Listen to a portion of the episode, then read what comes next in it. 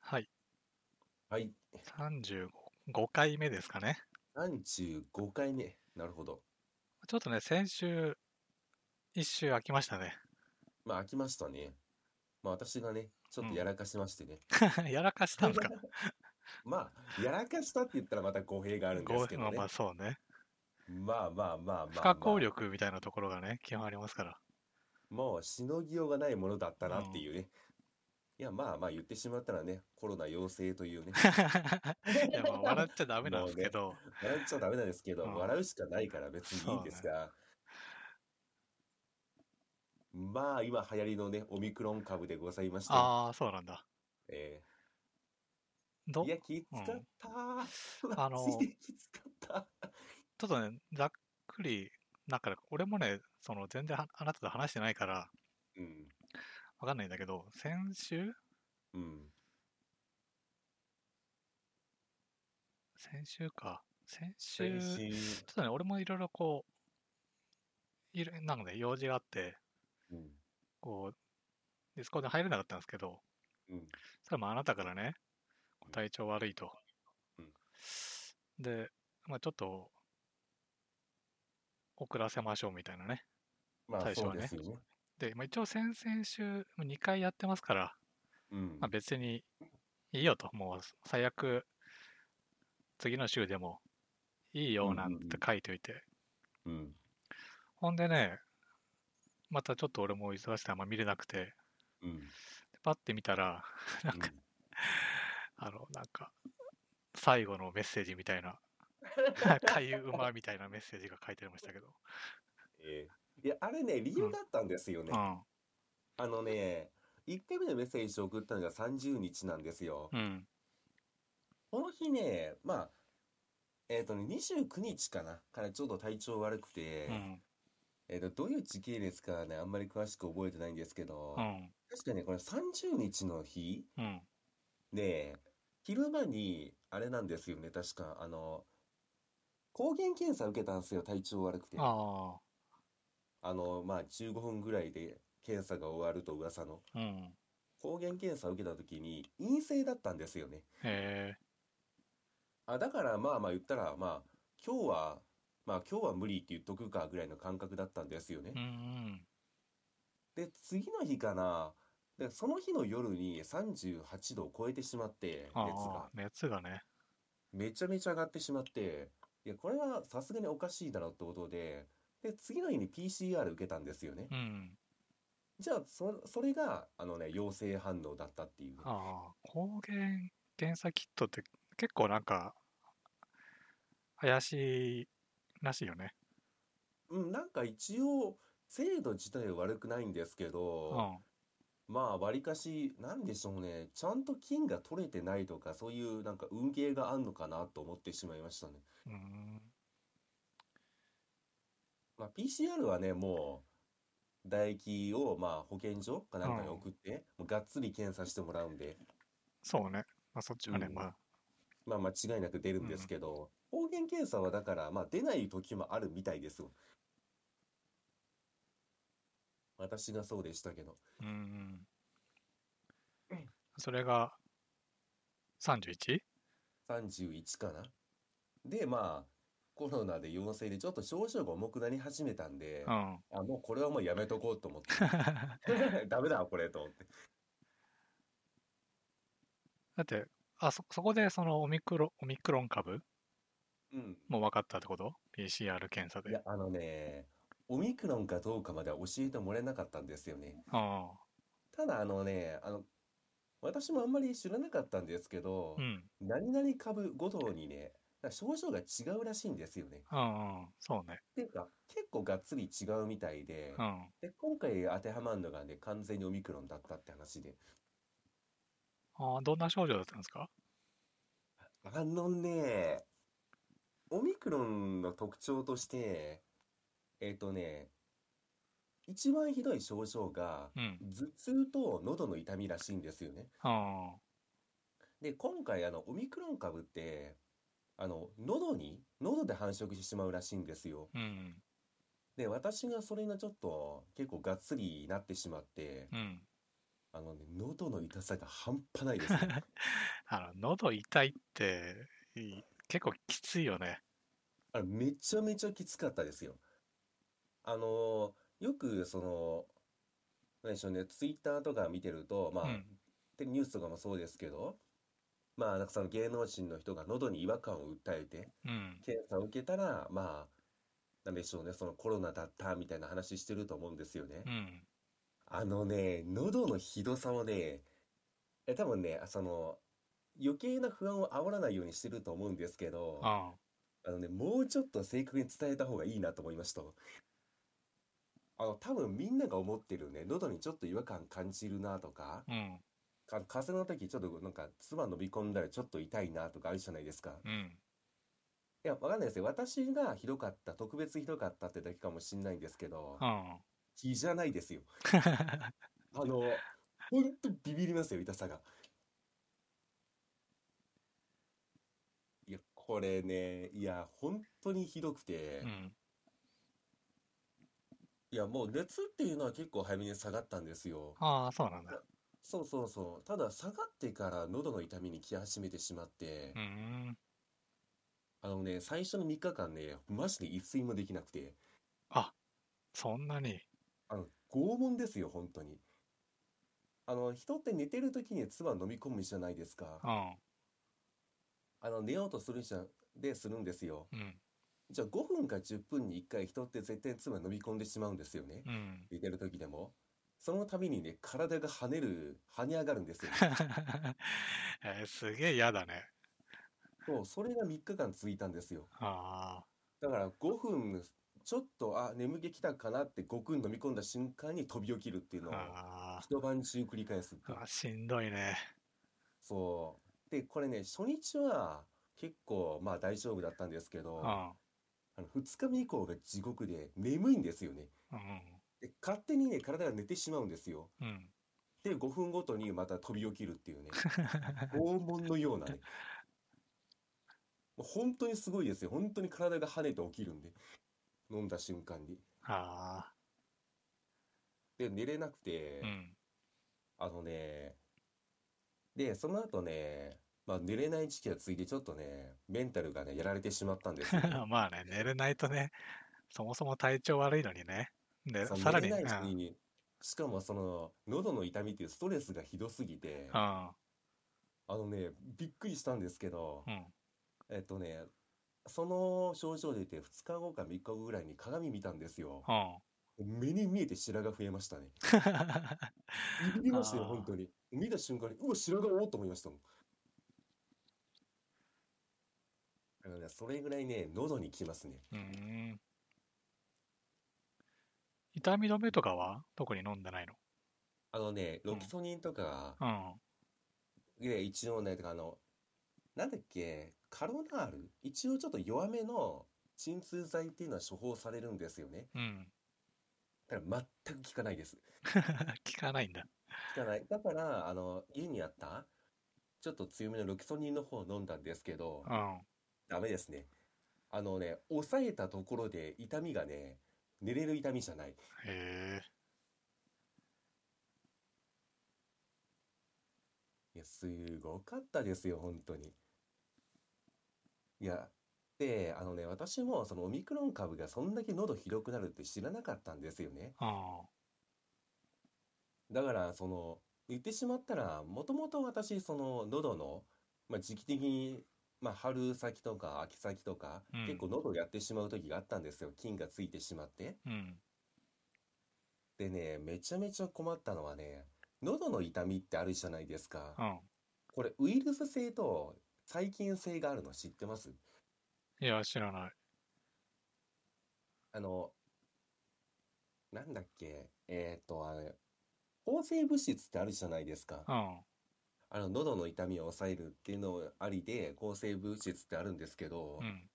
これね、ウイルス性の方に全く効かないんですよね。うーん。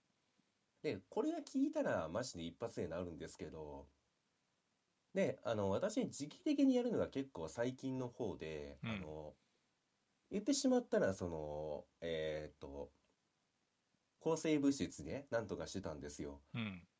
で今回その熱が一回引いてから喉来たんで、うん。これね分かんなかったのがオミクロンの痛みなのかそれとも弱ってしまったせいでその合併症でうん。そのいつも通りウイルス細菌性の喉の痛みが来たのかっていうのは分かんなくなってしまったんですよね。うん。であのね細菌の方はあのほっとくと23週間かかるんですよ。あ、そうなんだ。そう。ただね、抗生物質を飲むと、わりかしね、本当に24時間とかで効果が出始めるんですよ。うーん。でもね、これ問題があってう、ん。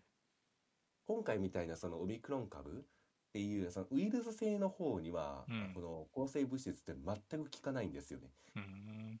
どころか、あの、飲んでしまうとちょっと悪化するっていう。発火するの。悪化するというか、あの、あーひ自分の体の中にある必要な細菌も殺してしまうんうで、ん。治りが遅くなってしまう恐れがあるぐらい。うーん。なんですよ。ただ、あまりにも喉が痛すぎて、あの、よ、病んだ私はね、うん。これもしかしてよ、あの、コロナの方じゃないんじゃないかと思ったんですよね。うん。いつもの通り、その細菌の方で喉が痛くなってしまったんじゃないかと思ったんですよ。あで、そっちの場合ってやっぱり抗生物質がどうしても欲しいわけなんですよねあ。う。ん。ただね、これね、いや、あのね、コロナ本当にかかんない方がいいなと思った事案で、うん。これ検査しないとわかんないんですよね。どっちかっていうのは。うん。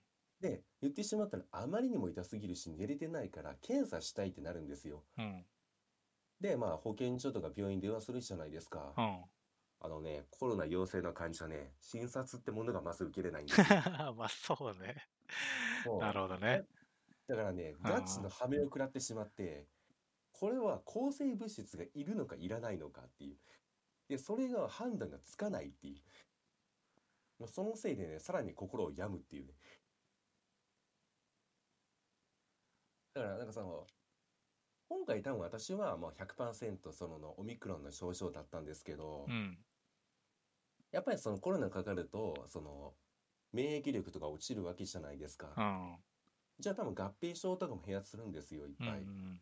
ただそれになってしまった時に、あのね、診察がね、受けれないっていうね、はめ食らうのを覚悟しといた方がいいですよ。あの合なる併ほ症どねはあガチーの地獄ですよ。それ用の薬がもらえないんで、絶対に。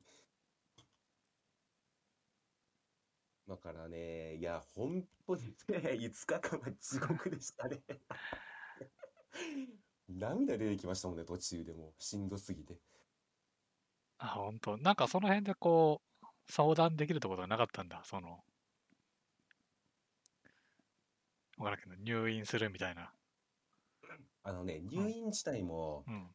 あの、入院するための、その、まあ、ハードルって言ったらおかしいんですけど、あその目安がね、めちゃめちゃ厳しくて、あ、そう なんだ。そう。これなんだっけなんか、オキシメーターみたいなのが送られてくるんですよね。はいはいはいはい。これである一定以上の、い、あ一定以上というか一定以下の数値にならないとうん。、あ絶対に入院できないんですよね。あそうそうそう。で、めちゃめちゃ怖かったのー、が、あのね、喉の腫れがひどすぎて、どんどんどんどん気管が締まっていくんですよね。うん。うん。あの鏡で見たらあの目に見えて喉の奥が狭くなってるんですよねう。ん。でこれ寝てる時にこれ閉じてしまったら死ぬぞと思ってめちゃめちゃ怖くてだからそれをなんとか相談しようとするんですけどうん。あ、 「いや診察できないんで」しか言われないっていう本当。本当に。でまあ「いや喉の痛みがひどくてちょっと呼吸も苦しくなってるみたいなんです」って言ってうんようやくこのオキシメーターが送られてきただけなんですよね。へえ。で、これで、まあ、言ってしまったら数値が一定以下になったらもう一回電話してくださいって言われるだけ。いや、あ、その時私死んでるかもしれんけどっ ていう。あの、喉詰まって死んでるかもしれんけどっていう。そうね、そこを詰めないとね。そう。なんですけどあね、ダメみたいですわ。あいや、だから本当にね、あのね、まあ、今回私もどこでもらったのか知らないんですけど、あ。ああの、本当にかかんない方がいいと思いましたよ。あ。 まあ本、当に。みんなね、別に、かかりたくてね、 かかってるわけじゃないでし、うん、ど、どこでもらってももおかしくう、はあなあいおですかよしねくない。ただあのね、う私のいまあこれまああくあくまで一個人の意見なんですけどうん。いやそのマンボウがなんか解けて、うん。まあ、外に出たりとか、うんまあ、コロナをまあインフルエンザ並みに落としとこう、ほんなら落とそうみたいな動きになってますけど、うん。あの、これだけ言っておきますよ。マジでしんどいですからね。あの、多ええ分みんながニュースとか見て、あうんの、いや、もう大丈夫でしょうって言ってる以上にしんどいですよね、間違いなく。いや、そういう意味では私もちょっと舐めてたなと思いました。うんまあね、でも舐めてたっつってもさ、まあワクチン打っとるわけじゃないですか。って思うじゃないですうか。ん。私も後々調べたんですけどう、ん。あのね、オミクロンってワクチン関係ないらしくあ、て、そうなんだ。ワクチン、あの、むしろ、あの、ワクチン打ってる人ほど感染してるらしいですよ。ああ、調子乗った感じ なんだ。まあ、調子乗ったのか、それとも変異してるのかわかんないんですけああ、どなる、ほど。なんか、オミクロン株だけは、今までのワクチンが全く意味がないらしいですわ。ああ、だからまあ、今感染してる人は別にワクチンどうこうって話じゃないから、単純にうんうんうんその、かかってる人はって話だね。まあ、そうですね。あだからワクチン打ってるから大丈夫って、まあ、言うのはちょっと今はもうなくなってきてますよね。ーあー、そういう話になると。で、まあ、まあ、こっからはね、まあ、私がね、うんまあ、闘病中に学んだことになるんですけど、ほう。あのね、これだけはね、ちょっと発信しとかないとなと思ったんですよね。うん。あのね、本当に症状としては、喉とあ、私はあんまりなかったんですけど、うん。人によっては頭痛がえぐいらしいんですよ。うん。半端じゃない頭痛が来るらしいんですね。それこそ寝れないというか、うん。大の大人が泣くぐらいの痛みが来るみたいな。いや、頭痛で寝れないってやばいね。あの、うん気が狂うと思う、多分。でしょうねう。ん。だからね、あの、マジで、あの、まあ、風邪ひいたとか思うじゃないですか、この時期ってうん。うね。ん。まあ、陽性って言われた瞬間でもいいんですけど、あとりあえず痛み止めの確保だけはしといた方がいいですよ。あの、あ。しんどいとかじゃなくて、今回痛みできてるんで、ただただ物理的に痛いって話なんで、もうん。う、喉にしろ、頭にしろ。いうのと、あのね、まあ私、一個人の症状としては、あの、他の症状は別にいいんですよ。熱とかもわりかしすぐに下がるし、うん。あるんですけど、あのね、どこ打たれてもいいから、喉だけはガードを下げるなと思いましたね。あの、やっぱり最初ってそんなにひどくなかったんですよねう。ん。ただ私多分ちょっと油断してしまった部分もあってう、ん。多分もっと念入りにケアしていれば、そこまでひどいことにならなかったと思うんですよね。そうなんの多分ね、あうの、んウイルスが繁殖してしまったんですよねう。んだからひどくなったっていうのもあって、だからあの、あーなんだでしょうね。まあ、そんなに痛くないって、でもコロナ陽性ってなったら、私のおすすめは、あの、とりあえず喉をケアするアイテムを買い漁っとくのはいいと思いますよ。ああ。例えば。えっと、私ね、今回もほんといろいろやったんですけどう、ん。あの、喉のまず消毒しないとダメっていうので、あの、飲み物ね、全部緑茶に変えたんですよね。うん。緑茶がそのなんか滅菌っていうかウイルスさんに働きかける力があるらしくて、うん喉をきれいにしてくれるっていうので緑茶全部変えたのとう、ん。あとね、まあ、うがいはもう、1日もうす、なんか10回とかやってましたね。うんえ、これ難しくて、あの、イソジンとかあるじゃないですうか。ん。なんかね、イソジンを使った方がいい派と、使わない方がいい派の派閥があるらしくあて、そういろんなんだ関係者でもそう。あの、結局う、ん。イソシンって消毒するわけじゃないですか。うん。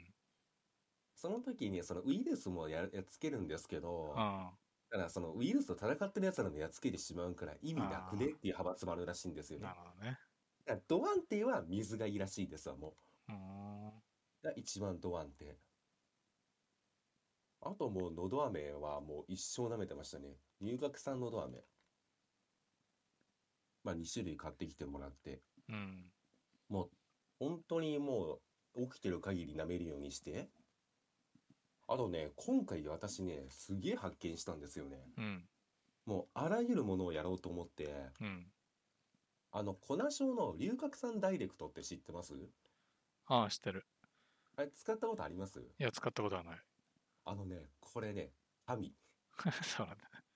あのね、びっくりしましたわ、これ。あの、スティック状でうん水なしで飲むやつがあるんですよね、龍角散ダイレクト。あのね、これめっちゃ効きますよ。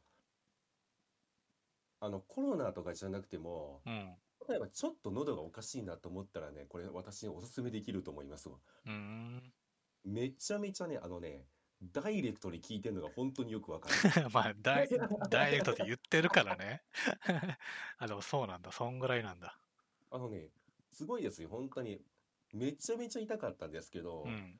これ飲んだ瞬間だけね、スーッと痛みが引くんですよね。うーん。しかもね、ちゃんとなんかその痛みの幹部に当たってるっていうのがわかる。うーん。あ、ちゃんと今浸透してるんだなっていうのが。だからこれはね、正直今後もちょっと使っていこうかなと思ってしまった。一応、あ足何種類かあるらしいんで、味、足。味が。ミン、ミント、ミント系のやつと、ミントが苦手な人はね、ピーチ味があるんほんと何種類かある。でしょあのね、ピーチは結構美味しいよ。 ミントはね、もういつも通りのミント、本当に。うーん。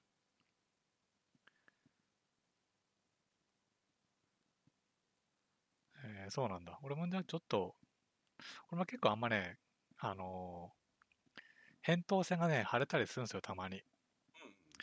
で、扁桃腺腫れるとさ、もう、唾飲み込むのも痛いじゃない。痛いですね。だからね、確かにあんま強くないから、なんか違和感が出た時には使ってみようかな。うん。で、私もね、その扁桃腺腫れたりもするんでう、ん。多分 GS オミクロンかかったらやばいと思いますよ、じゃ あ。えー、やだな。だからまあ、もしね、おかしいとか、まあ、早い段階で陽性って言われてしまった時はね、うん。あちょっとね、喉のガードだけは下げないように。あー、なるほどね。こういうの他はを。別にうん打たれても大丈夫なんで、多少は。そうそうそうそう。で、今回なんか重症化もしにくいらしいんで、うん。だからびっくりしましたけど、ね、これ重症化っていうか中等症ですらないんだと思いまし たけどね。 こんなにしんどいのにと思って。まあね、なくなっちゃうレベルですからね。重症化してうんうんね。ぐらいかな、私が、なんか。まあ、あとはもう、本当に一週間布団から動けないんで。まあ、退屈ですよね。うん。あのね、びっくりしますよ。本当に時間の経過が遅いなと思います よ。あーかといってなんかね、やる体力もないないなないい、ですね全然ない。ないっつうとこでね。あの、しかも5分ごとに起きるせいで、うん。夜がめちゃくちゃ長く感じましたわ。ああ、大体ね、痛み止め聞いてる間はね、うん。そう、あの、そういうのがあっても、なんとかなったりするんだけどね。ダメでしたね。あーあのね、完全に喉が腫れてしまってるんで、まあ、妻を飲み込むだけでもね、あのね、めちゃめちゃ体力使うし、あのね、オーバーリアクションになってしまうんですよね。それでね、目が覚めてしまうんで、ああ、しんどいね。めちゃめちゃしんどかったですよ、本当に。で、どんどんなんか悪い方に考えもいくしう、ん。これ悪化してるんじゃないかって電話しても、いや、でもダメなんで、って言われてしま うし。いやいやい やいや。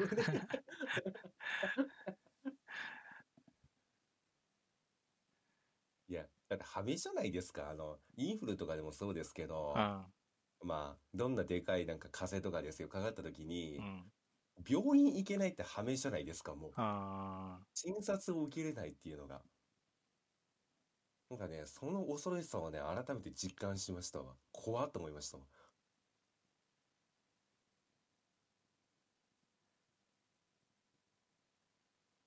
いや、わかるんですよ。その喉が痛くて寝れないって言ってるんですけあ、どう、ん。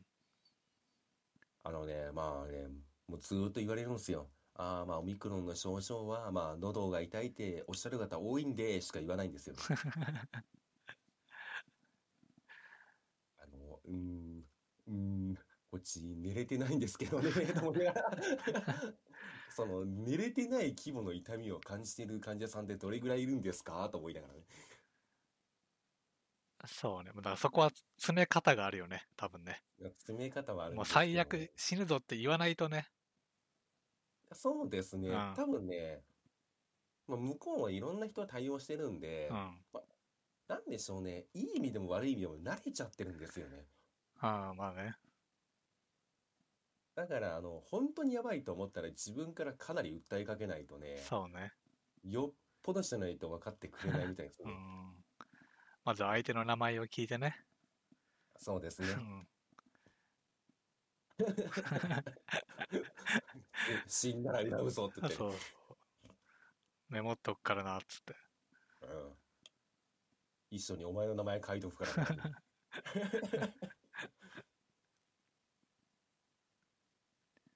で、まあね、ここからちょっと面白い話なんですけどう、ん。あの、PCR 検査って受けたことありますいや、ない。あれね、あれ唾液集めるってことは知ってます唾液なんだ。なんか鼻とかじゃないんだ。あのね、抗原検査は鼻でしたね。あこれめちゃめちゃ面白くてあ。う、ん。あの、変な容器もらうんですよね。うん。で、この中に唾液を貯めてくださいって話になるんですよ。うん。で、あのね、唾液貯めるんですけど、うん。あの必要以上に、なんか、必要以上というか、思って、想定してるね、3倍ぐらい多いんですよ、必要な量が。うん唾液ああ、唾液の。唾液の量うが。ん。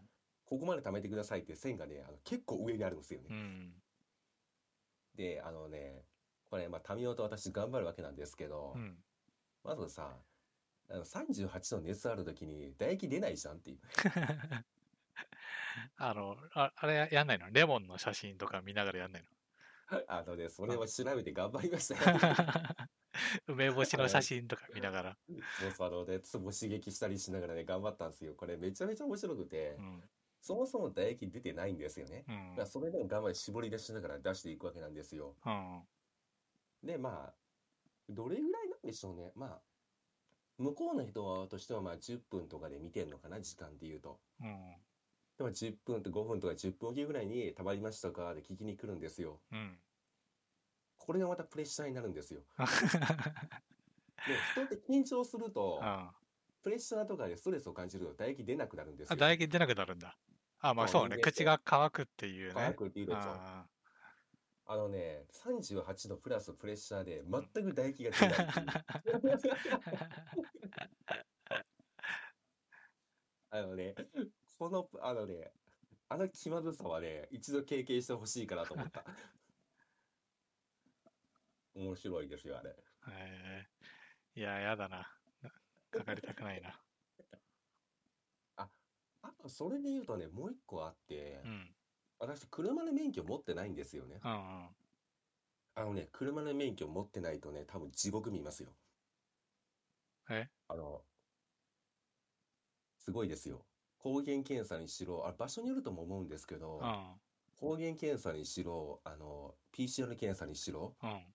車ないとお断りのとこめっちゃ多いらしいんで。ああ、あれじゃんドライブスルーみたいな感じで検査するとこでしょえっとね、というか、あの、そもそもうん怪しいってなったらもう院内に入れてくんないんですよねう。んうん。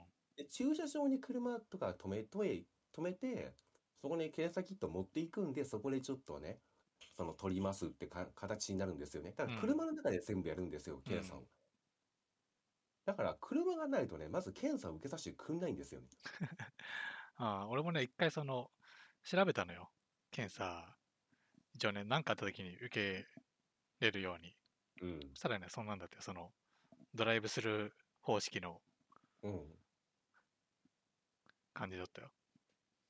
そうだから私も最初その行くってなった時に、うんあの、車はって言われた時に、いや、私免許持ってないんですって言われた瞬間に、うん。言った瞬間に、あ、じゃあ車ない人って受けれないんですよ、みたいな断られ 方して、え、嘘ってなって。まあ、その、私はまあ実家住みだったんで、なんだか車出してもらって事なきを得たんですけどう、ん。あれ多分人によっては積みますよ、本当に。ああ、そうだね。だって、うちないよ、車。でしょだからうん車がないとまず検査が受けれないっていう羽目。あらあれってどこどこだったら受けれますとかもないんだ。え、あの、どこどこだったら受け入れますなんて、そんな、あの、丁寧なことしてくれ ませんよ。あの、うん。一覧の紙、あの、ホームページ開いてもらってう、ん。これ、その病院の一覧があると思うんですよ。そこから、そこに片っ端から電話かけてくださいって言われましたからね。ああ、本当。本当に。あ、あれ丸投げですよ、本当に。一覧、そこに一覧が出ると思うんですで、そこにまあ片っ端から電話かけてもらって、受けれるところを探してくださいって言われるだけ。特に誘導とかはしてくれないんで。うんうん。だってさ、そもそもあの、自分の家の周りに病院ってそんないっぱいないわけじゃないですか。うん。だから、私のところだと2箇所かな。で、2箇所電話かけるんですよ。うん。ちょ、車がないとダメって言われるんですよ。うん。じゃあまあそれよりまあちょっと離れた場所に電話かけるってなるんですけど、うん。そもそもそこまで車なしでどうやって行くんっていう話なんで、うんだからそう一番近い場所で車しか無理ってなってしまった場合って多分ね本当に積むんですよねうん。もうもう受けれませんよって いういやだからねあの車がない人とかはあの、うん相当覚悟しといた方がいいですよ誰がかかった時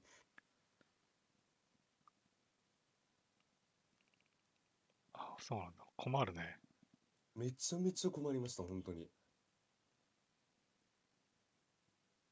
だからまあ、うちの父親と母親に車出してもらって、私は事なきを得たんですけど、うん一人暮らしでだって車持ってない人って今当たり前にいるじゃないですか。そうだね。もっ、うん。若い人なんかね、うん。なおさらないだろうし。だから最終的には、あれかもしんないですけどね、あの、まあ、送っ、きっと送ってもらって送り返すみたいなうん。感じなのかもしんないですけど。あと、運が良かったのは、あの、私の母親が介護の仕事をしてるんですよね。うん。あの、医療では介護をしている身内がいる家庭っていうのはめちゃめちゃ融通してもらえるんですよ。うん。だから、それがあって私は結構いろいろ融通してもらったっていうだけなんで、それが、さらにそれがないとなると、あもっとなんか息苦しいというか、あ扱いが雑になるんだね。扱いが雑になるんだと思いますよ。だって、すごいですよ。私家にいるんですけどう、ん。あの私陽性になったじゃないですか。うん。あの、えっとね、そもそも、えっとね、身内に、あれ、医療従事者とか介護関係者がいるだけで、うんあ。の予約とかを全部ね、あの前倒しにしてもらえるんですよね。ああ、そうなんだ。そう、だから予約が埋まってたとしてもうん、あの、ちょっと融通してもらえる。これ予約がね、基本埋まるらしいんですけど、埋まってしまうと、あこれも罪 です。あそそう。う。今んとこ俺、罪の条件しかないんですけど、ええ。頑張ってください。いやだ、からきついな。で、えっとね。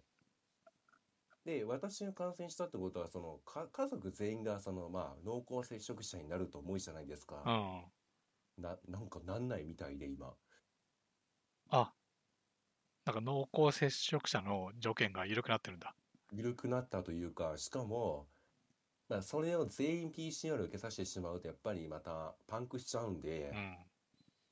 あのね、私もね、だから正直私もそこまで、いろんなとこ電話したわけでもないんですけど、うん。あ家族に対して PCR 検査っていうのはね、まず推奨されないっていうか、誘、誘導してくれないんですよね。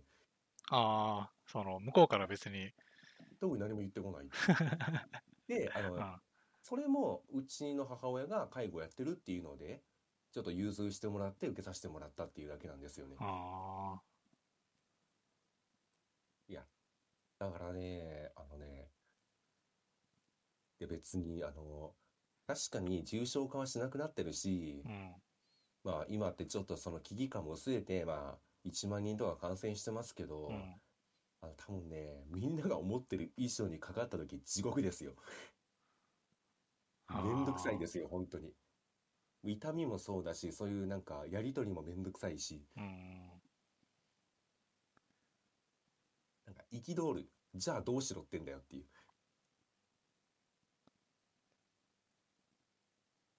なんでまあ、そのあたりはね、多少、めんどくさいことが起きるってことはね、覚悟しといた方がいいですね。かかる分にはあーまあ仕方ないんですけど。そうだね。うん。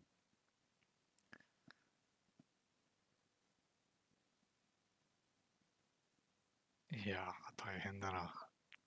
いや、本当に大変でした。もう全然私も風邪と同じぐらいやろうぐらいしか思ってなかったんで。やっぱりね、甘く見てました。あーまあね、まあワクチン打っとるからね。まあね。うん。で、今回は、あの、前までなんで重症化したかっていううと、ん。前までのやつらって、なんか肺に感染、っていうか、気管とか肺に感染だったらしいんですよね。うん。ただ、今のやつは喉らしいんですよね。だから、えっとね、感染しやすくなったっていうのはそこが理由らしいんですよ。うん。やっぱり喉にくっつく方が簡単だからっていうので感染しやすくなった。うん。ただ、そのおかげで、えっと、喉の炎症はひどくなるんですけどうん、その、気管系とかにまでいかなくなったから重症化しなくなったらしいんですよ。うん。肺炎になりにくくなったとか。だから、あの、まあまあ、痛くて、まあ、白髪が増えるっていうデメリットなんですけど、うんめっちゃ増えますけど、髪の毛めっちゃ抜けるし。だから、あの、喉痛いから、あの、肺に来てしまったら、もうマジで訴えた方がいいと思いますね。あーまあそこまで行ったらね、もうん。う入院でしょ前までは元から肺に来てたんですけど、咳う。が出るとか。あー今ってそれがないんですよね。ただ、それでも肺とか咳が出るとかが、咳がひどいとかになってしまう場合は、もううん重症化かなり進行してるって可能性がある。だから一応そこはなんか目安にした方がいいらしいですわ。うん。うん。ただし、あの、肺とか気管とかに来るまでは、あの、塩対応を食らうんで。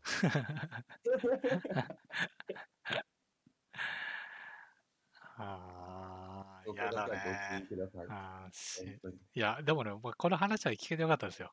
うん。実際、あの、会社とかにはね、いるけど、うん。こう話すレベルの人でかかった人って今のところいないんですよ。うんうんうん。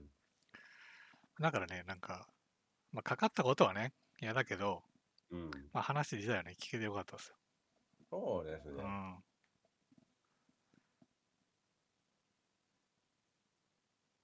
まあ私もちょうど今日でもうね、療養期間も終わるんで。まあ来週ぐらいからはね、また活動を再開しますね。うん。まあでもまあな、普通に治ってよかったね。本当よかったっすわ、もう。だから今だって、今でさえまだ喉にちょっと違和感感じますもんね。ああ。まあでもそ,、だようん、そんなにひどくなってるとは思ってなか った。ひどかったですよ、あー本当に。で、もうね、さらに最悪なことがあって、うん。あのね、まずね、風呂に入れない。っあ、そうなのていうか、かなり気をつけないと。だって、まあ言ってしまったら、私実家なんで、うん。ああ、家族に移るからってことそう、移ってしまうから。っていうので、まあ、あれですよね。そういうところはめっちゃめんどくさいですよね。ああ、まトイあレ最後にどうね、しても入るとか。そう。まあ、最初のまあ2日間、とか3日間か。まあ、普通に入れなかったんですけど。やっぱり気を使うことが増えてしまうんでね、そこもストレスになってしまうんですよね。そうだね。うん。だからメンタル弱い人は多分ね、まあ私もそうでしたけど、ダメですよ、本当に。ボロボロになりますよ、本当に。ああ。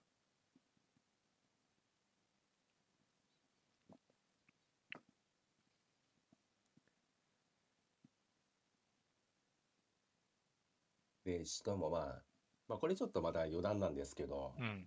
で、えっとね、私、その、まあ、ぶっちゃけやることも特になかったんで、何もできないし、うん。まあ、時々その携帯開いたりしてたんですよね。うん。じゃあ今知ってますあのいや声優の花澤香菜さんがね、 うん。喉の痛みを訴えて、コロナ感染らしいんですよ。あ、そうなんですね。いやー、で、それに対して、まあ、わりかし、まあ、ね、大丈夫みたいなリプライいっぱいついてたんですけどう、ん。私は多分ね、ガチで心配してますよ、今。このレベルの人の喉がダメになる可能性があるって考えたらね、震えますよね。あ、本当だ。でしょうん。え、しかも確かあれじゃありません、ありませんでしたっけ和田アキ子さんも今、喉の痛み訴えてコロナじゃありませんでしたっけあ、そうなんだ。確か。ああ、もう、その辺も多くて、細かくね、もう見なくなってたな。そうですね、4月の7日に、昨日ですね、和田アキ子さんが喉の痛みを訴えて、コロナ感染って書いてるんで、まあ、あれ今また増えてますからね。増えてますね。あの、結局ね、マンボウがね、うん、終了したらね、何が起きるかっつったらね、うんま。あ、会社来いって話になるわけですよ。まあそうですようね。ん。それはね、増えますよ。うん、もちろん。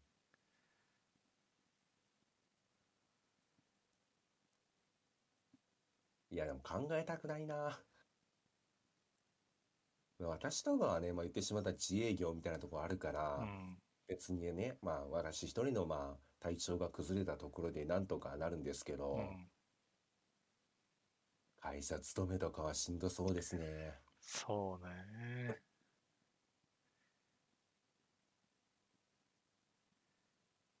だって場所によっては言われてしまうんでしょえ喉痛いぐらいなら仕事できるでしょって言って。絶対言われますよ、だって。いや、その痛みの規模が違うんだけどなぁと思いながら。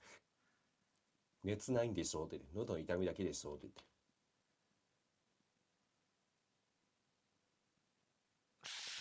しんどいね。ねえ。 まあ、もちろん今回のはね、多分私が結構その喉をし、なんか重点的に悪化してしまったってだけなんで、うん。他の症状もあるんでしょうけども、まあ、少なくとも私はそうなってしまったし、まあ、喉のケアだけは本当にね、怠っちゃダメだなと思いました。ああ、まあでも多分、まあケアした後でうん。かかったらね、もう割と運ゲーな気がするから、まあそうですね。うん、いかにそれを多少ね、楽に過ごせるかっていうぐらいでしかないと思うから、うん。困った時はね、もう龍角散ダイレクト龍角散ダイレクトね。おすすめしておきます。これはすごい。本当にすごい。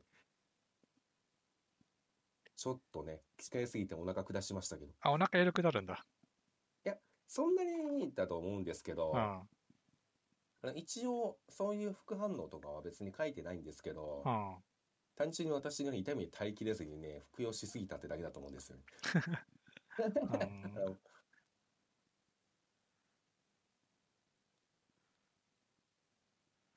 っていうのがまあ私の話でしたね。あだからまあ正直この1週間は何もできてませんね。寝てた。おしまいって感じ。ーそまあそんな話で言うとですねうん、あの、ちょっと前に、あの、ラジオ撮った時に、うん。あの、東武動物公園の話をしたじゃないですか。覚えてますかあ、なんかしたの覚えてますよ。行きたいって話になったみたいな。そうそう。でもまあいいか、と遠いから、まあコラボですよね。そうそう、リ東京リベンジャーズのね、そコうラボをしてて、ただね、こう片道2時間半ぐらいかかるから、まあ俺がね、ひよったんですよね、要は。うん。とはいえね、なんかこう代わりに、そのグッズがね、買えるところして、アニメートに行ったんですけど、うん。あの、その先週うん。ぐらいに、あの、まあ、奥さんの方から、うん。やっぱり行きませんかと。 ああれあれあれ奥さんかなうん、まさか、さきちゃんか、奥さんを味方につけてきた。そうそう。つうわけでね、まあ、2回目ね、言われてしまったらもう行くしかないですよ。まあ、そうですようね。ん。あだって言ってしまったら、2回目言うってことは、そんだけ行きたいってことじゃないですかう。ん。 2回目断ってしまったら、お前、どんだけ行きたくねえのって話になりますか らいやね。そうそう。まあ別に俺も行きたくないわけじゃないから、ちょっとビビっただけだから、その距離に。いうんうんうんうんや、まあ、しょ行くかと。うん。うんで、まあ、ちょっとね、距離もあるから、一回スケジュール作りますかと。まあまあまあ、そうですよね。そうそう。で、まあ、仮にね、こう土曜日に行くとして、うん。まあ、そ遠いっつっても、あの、じゃあ5時 ,5 時に起きましょうとかいう過程ではないので、うんうんうんうん。まあ、7時ぐらいには頑張って起きますと。まあ、で、昼間は昼過ぎとかは夕方ぐらいにちょっと行けたらいいかなぐらいでいいですよね、多分。そう、でまあ、だから、はちょっとね、多めに見積もって8時に出て、うんうんうん。まあ、3時間、うんで11時ぐらいに着いて、うんうんで、まあ、遊園地もついてますかうんら、あとどん、行ったことないし、どんぐらい混むかわからんから、うんまあ、とりあえず着いたらすぐ飯やろと。うんうんうん。まあ12時ぐらいじゃないですか、飯食ったら。まあ、そうですよね。そうそう。で、まあ、ショップ見たり、その園内見て、うんまあ、か帰りを考えると、うん。まあ、4時過ぎぐらいにまあ、てタイムスケジュール一番無難なのはそれぐらいですよそね。うそうそてかまあ正直な話、うんいまあそれ以上向こうでやることがあるのかどうかってのもわかんないですからねう。。ああ。って考えたんだけど、うん、 まあ、ちょっとね、過酷すぎるなと思って。まあね。うんうんそういうわけでね、前の日からね、行くことにしまして。なるほど、うんわかりましたわ。なんとなく日程が。 そうはいはいはい。だからで、金曜日の夜に行っといてっていう。そうそう泊まって、まあ朝からね、園に行って、うんうんで、まあゆ夕方ぐらいに帰りましょうと。うん。うんうんそしたらまあ、まあ一日ね、一回ぐらいのうん。うん移動ぐらいならまあ大丈夫でしょうとうんいう感じで、まあ、それでね、行きましょうってことで、うんじゃあホテルをね、うん。取んなくちゃいけないわけじゃないですか。 まあそうですね。泊まる場所を今一晩だけでも。そうそ一晩う。だけか。で、家族3人で、まあ、旅行行ったって結構ね、前なんですよ。うん。で、その時は、あのーなんだ、ツインルームっていうのかな、えっうんうんうと、んダブルベッドで、まあ、子うんうん供うね、んちっちゃかったから、うん。まあ、3人で寝れましたよ。うん。だけど、もう今ね、3人で多分ね、寝れないんですよ。子供でかくなってたから。っまあそうですよね。間違いなく。てなるとね、要は、旅館とかだったら、うん。まあ、布団敷きゃいいじゃないですか。まあまあまあまあまあ、その部屋の広さイコールもうね、寝床ですからね。そうそう。でも、あのーそんな旅館であるようなとこじゃないんですよ。う。うんうんうん。で、泊まるところもね一応大宮。まあ、普通の大きい駅ですよ。まあそんなところに旅館があるわけないじゃないですか。うん。まあ難しいですそようね。まあ、ビジネスホテル的なね、ところで探すと、なんかね、やっぱないんですよね。3人部屋ってそもそもが。そうなんですか。そう、要は、ダブルベッドのところからシングルベッドが2つ。ああ、確かにそういう意味、そういう意味で言うとないかもしれませんね。そう三そ人うっそてういうのは。 3人ないんですよ。まあ、あんまうんなかったんだけど、一応調べたら、まあキングルームみたいなの出てきて、うん。まあ、ほんとベベッド3つ分ないぐらいのうん。ところが出てきたから、まあ、それでいいやつことで、うん。それでね、決めて、うん。まあ、予定を組んだわけですよ。金曜夕方から行きますと。うん。で、えーまあ、これはね、ちょっと多少、こっち側の人しかわかんないんだけど、うん。まあ目的地はまず大宮駅ですよ。うん。で、東京から大宮。で、東京駅じゃないんですよ。まあ、住んでるとこから大宮行きますと。うん。で、お大きくルートが2つあって、うん。その自分のとこから、まあ、八王子っていうね、割とこう東京の西の方うん。うん。から、なんかね、1日2回しか出てないなんかね、武蔵野号っていうのがあるんですよ、電車。うんうんうんうんで、それが八王子から大宮まで1本で行ける。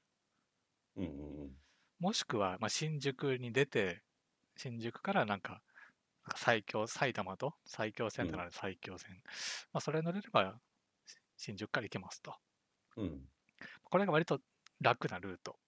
うんまあ、それを除くと、まあなんかね、3回ぐらい乗り換えて、うんだらだら行くルートになるんですけど、うんまあ、新宿ってやっぱ行きたくないんですよね。人もま多いし。あまあまあまあまあまあそうですよねうん、だから、その、八王子のうん1日2回しか出てない武蔵野号に乗れたらいいなっつって。まあ、まそあれそれが一番楽ですよねそうも一本で行けるし行けんのがうんで八王子に間に合いそうだったから、うんまあ、八王子に出たわけですよ。うんそしたら、あの、まあ、八王子はね、うんまあ、と東京で有名な中央線ってのがあるんですよ。うんうんまあ、中央線は何で有名かっつうと、うんうんまあ、よく止まるでおなじみなんですよ。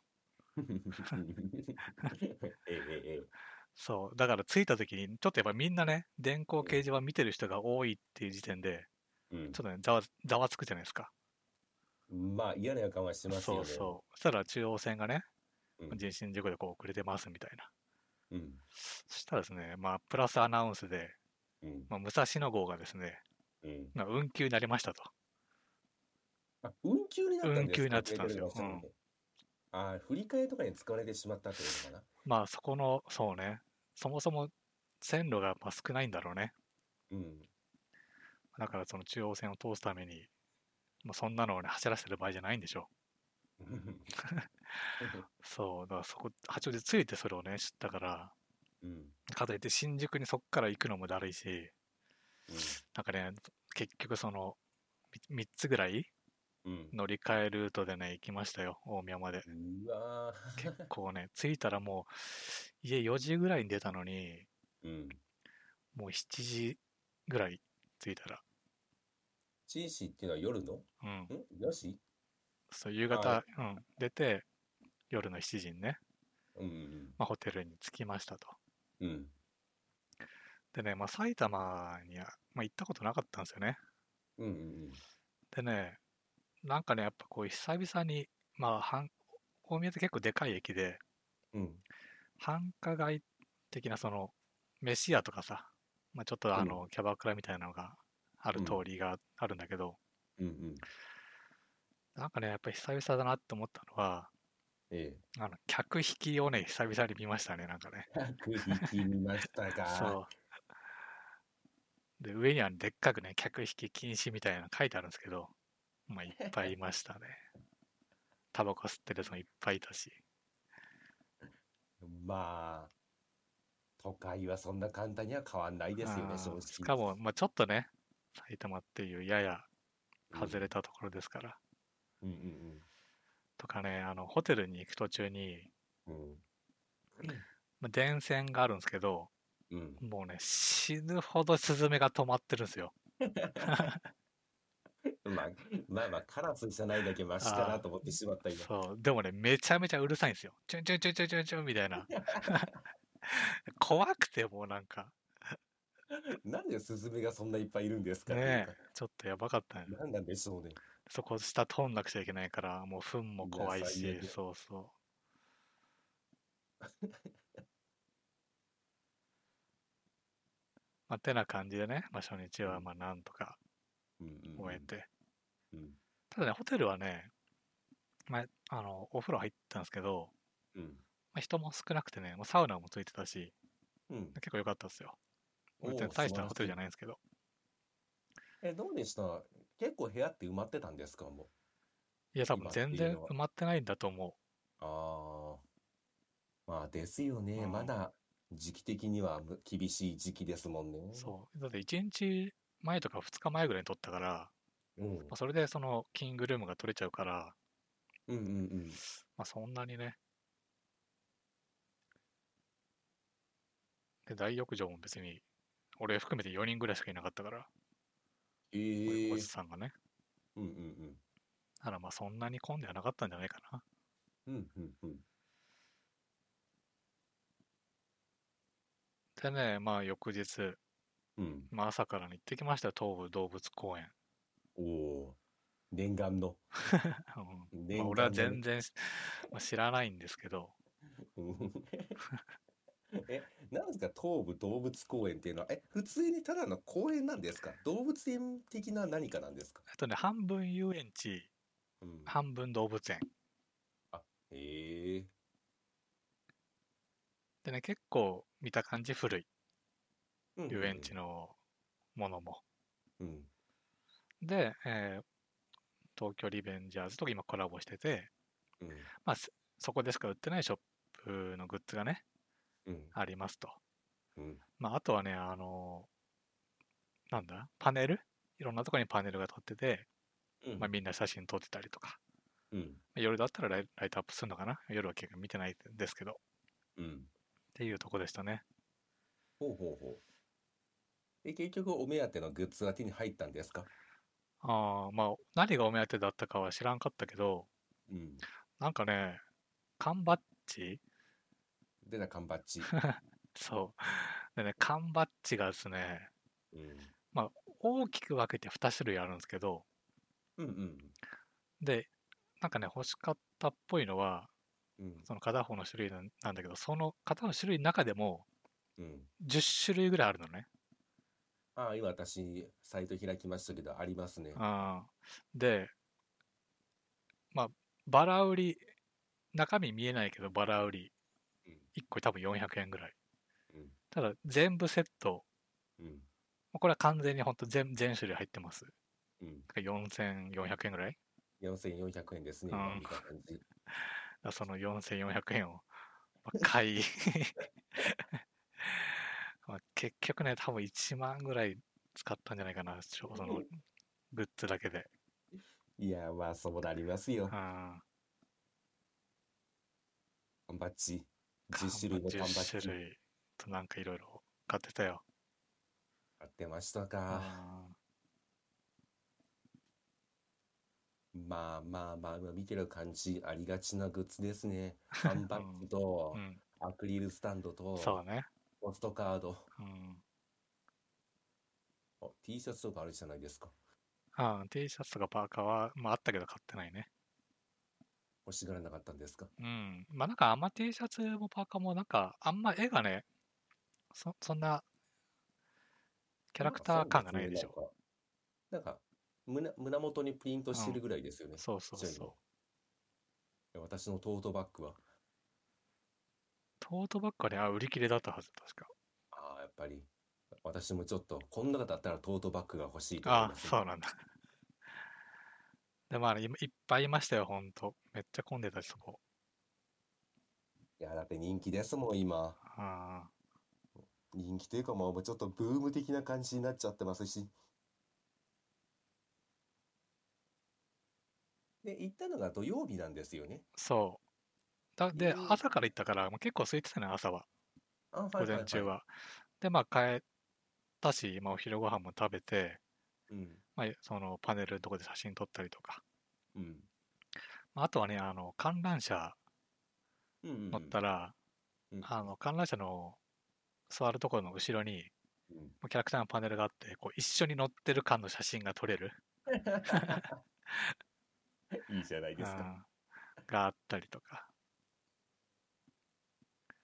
ええただねもう結局お昼ぐらいからねめちゃめちゃ混んできてまあ乗り物そりゃそうでしうんょそう乗り物の行列もねすごかったからう。うん。結構ね大変でしたね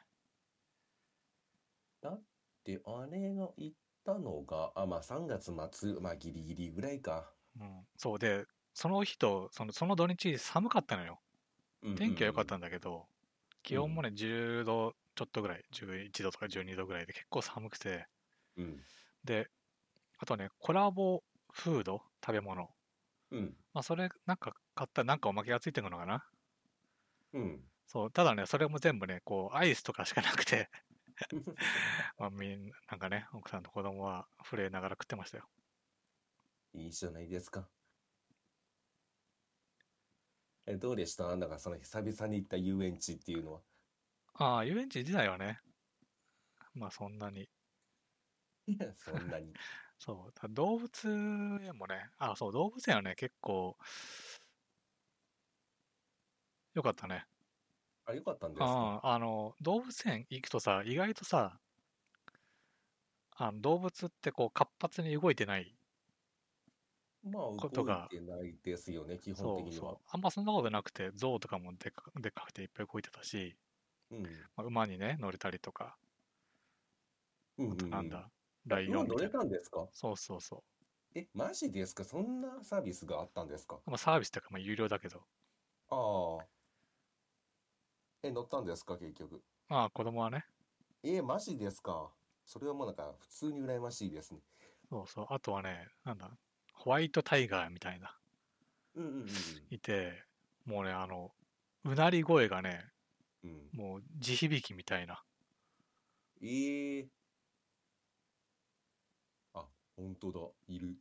そうそう。で、あ、そうか、あとはね、その、なんだ、ホワイトタイタイガーかどうかわかんないけど、うんその動物のところごとに、うん要はそのリベンジャーズキャラクターの、うん。なんていうのかな、デフォルメして、こう、キャラクター、あの、動物のなんか着ぐるみ着たパネルみたいな。なんか缶バッジにもありましたね。あ、そうそうそう。それがね、こう、あるんで、まあ、そこを全部巡って、子ど子供がね、うん。写真撮って、うんっていうのをね、まあ、やりましたよ。もうね、足がパンパンでしたね、もあれ、走り込んでるちいさんう。でもダメでしたか。ダメだった。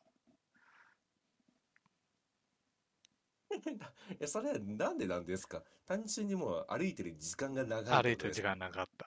ああ、だって結構ね、そう、割と開園時間ぐらい、うん、確かね、9時半開園で、割とそんぐらいに行って、うん。夕方までいましたから。おお、結構がっつり楽しんでるじゃないですうか。んあ、すごい。ヒグマとかいるじゃん。ヒグマの。そうそう、クマもいたし、ええ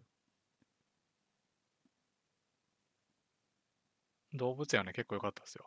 まあ、遊園地自体もね、まあ、いろいろあったし、良かったんだけど、どっちかというと、意外とね、動物園の方が、そうですようね。ん、あ、まあしかもこれ、なんか餌やりできるんですね。そうそう、猿にね、やったりとか、まあいろんなとこで餌やりの自販機がね、うん。置いてあったりとか、今びっくりしたのは、普通にホワイトタイガーとかヒグマにも餌やりできるんですね。あ、ああ、そうね、これは面白そうだ。そうそう、で、基本入園料が、うん。入園料で、まあ、動物園なんですよ。で、遊園地はまあ別途料金みたいな、そのフリーパスそうな買んったりですとかか、ええまあ、プラスその乗り乗りたいやつだけのチケット買ったりとかなんですけど、まあだからそんななんか動物園もあんま期待しなかったんですけど結構ね、動物園良かったですねしかも、まあ多分動物園の方がね、その並んでる時間とかもないだろうし、うんうんまあ、今私もパッと見てる感じだと、まあ人が増えてくるんだったら普通に動物園の方が面白そうだなと思ってしまいましたわ、うんうん今見てて。しかも結構がっつりとちゃんとした、だから結構でかいんですね、この施設自体が。そうでかいよわお。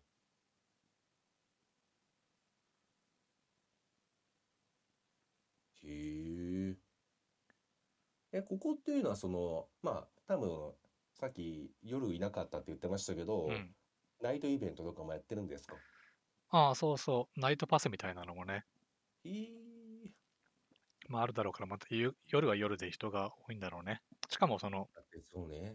キャラクターのところでもうなんかライトアップの照明置いてあったから、うんま。あ夜は夜でなんかあるんでしょうねうーん。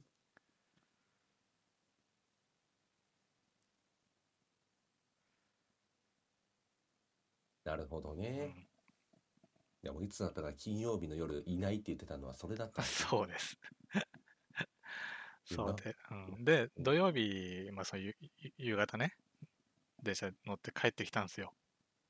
うん。で、まあ、こっちでうん、まあ、地元で飯食ってね、もう帰って寝ようかなと思ってたんだけど、うん。まあちょっとあの、漫画がね、買いたいそうですと、娘ちゃんが。娘ちゃんうん。といが。うわけでね、またあの、アニメートによって、こでね、東京リベンジャーズの漫画を買ってましたね。う買ってました買っか。てたんだけど、うん。もうすげえいびつで、まあ、俺もね、子供の頃、この1巻からきりにあつその買ってないですよ。うんうんうんまあ、そんな揃ってたりするようなね、本屋が近くにもなかったですから。まあまあまあ、そうな、なりますよね。なんかそうそう中古とかで巡ってると。だから今ね、その、アニメの続きが見たいっつうことで、アニメの続きの巻を買って、まあ9巻から12巻ぐらい買って、うん。で13巻からは、うん。あの、なんか電子書籍でセールで持ってるって いう、で、1巻から8巻はないっていうね。欲望に忠実やな。う 今欲しいものを手に入れるっていんう。そう。いや、だだかからら分かりますよ。やっぱうんり、そんな気持ちはね。だから1巻から来ないと俺が読めないんですね。別に1巻から8巻ぐらい中古で買えるでしょ。 いや、まあ買ってもいいんですけどね。まあ今はね、相当ブームですから、読んでて損はないと思いますよう。ん。いろんなところでなんか流行ってるらしいですし。私はもうあれはマガジンでうん。毎週毎週読んでますから。なんとなく、まあ話は分かってるんですけど。ただなん、なんでこんなブームになってるのかは全く知りませんけどね。ああ、やっぱね、女性の、おあれが多かったね。ファンみたいなのあがあ。ですようねん。、多分そうだと思いますわ。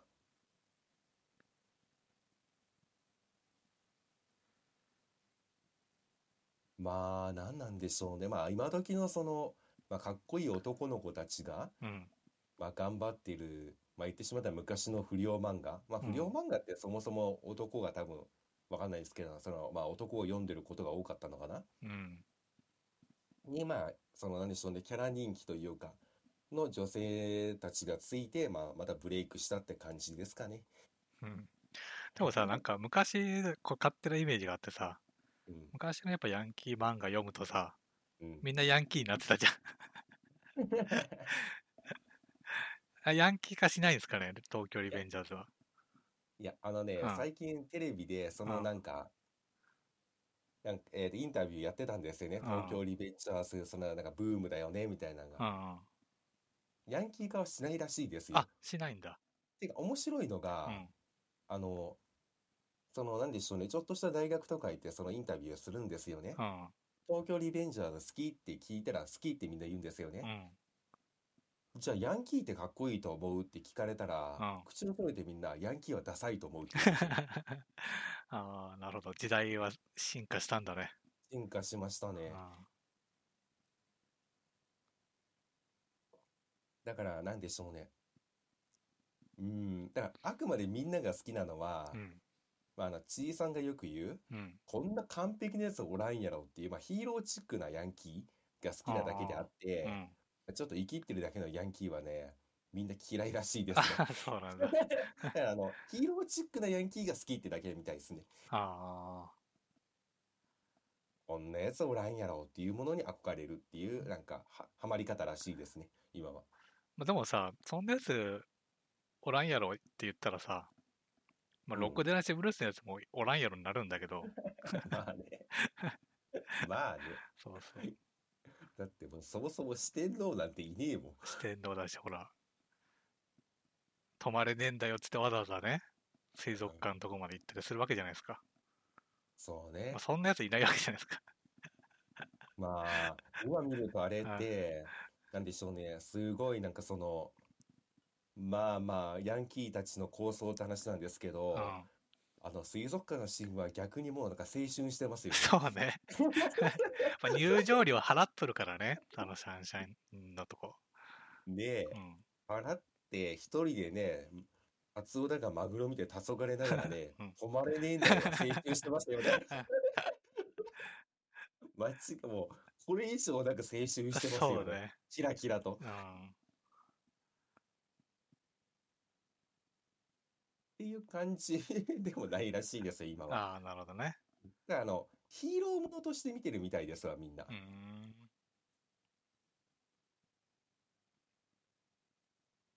だからヤンキーは増えないっていう。増えないんだね。増えないんですね。まあ、でもわかんない。これはね、あの、あれですよ。インタビューしてるところが多分ね、都会だからですよ。ああ、なるほどね。 うん。まあ、田舎行くとね、多分増えてますよ。まあ、増えてるんでしょうね。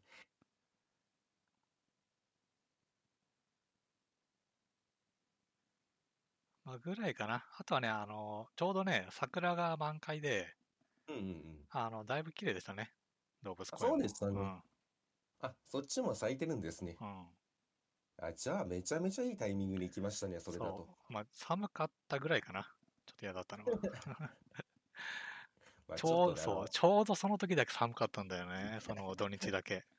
となまあ、気候が不安定な時でしたからね。いや、じゃあ、花見もなんか同心できてよかったですね、本当に。そうね。それだとう。ん。いやー、今年は花見できなかったんでね。悲しみよ。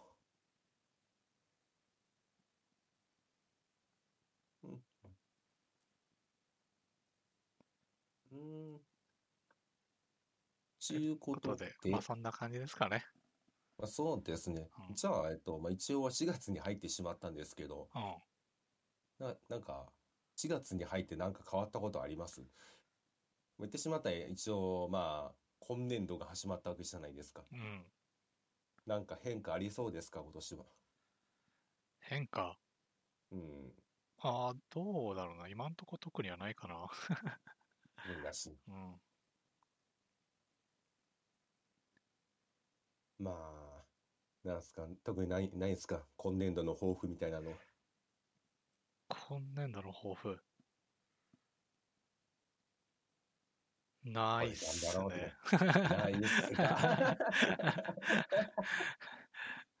なかったか。まあまあまあ、そうか。 まあ、うんなそいうはか。ないでしょ。もう、別にギ今リギリ更生きれたらいいですよ。 え、なんかありますかいや、特になないです今はよね何も決めてないですけど、まあまあまあ、でも去年と一緒ですよね。なんか新しいことはなんかやりたいなとは考えてますけど、それがうん何かはまだ決まってないって感じですかね。うんなんか見つけられたらいいかなっていう。まあね、なんかやりたいことはちょいちょい出てきますよ。うん。まあ、ちゅう感じかな。じゃあまあうん、抱負はねえってことね。うん。で、まあ、いいか。じゃあまあ、来週、来週どうしようかな。まあ、来週はちょっとあの話とかしますかあの話あの。あの、あゆのあ、の有名なあのあの話をするんですか有名な話しますそれとも、どうしますいや、あの、ロストジャッジメントとか残ってますけど、ゴーストワイヤーとか、そうね。来週にしますかそうね。ちなみにジャッジメントは私も終わりましたよ。終ああ、終わったんだ。わりましたね。ああ、じゃあ、また改めてやりましょ改めてやりますか。うんはいはい。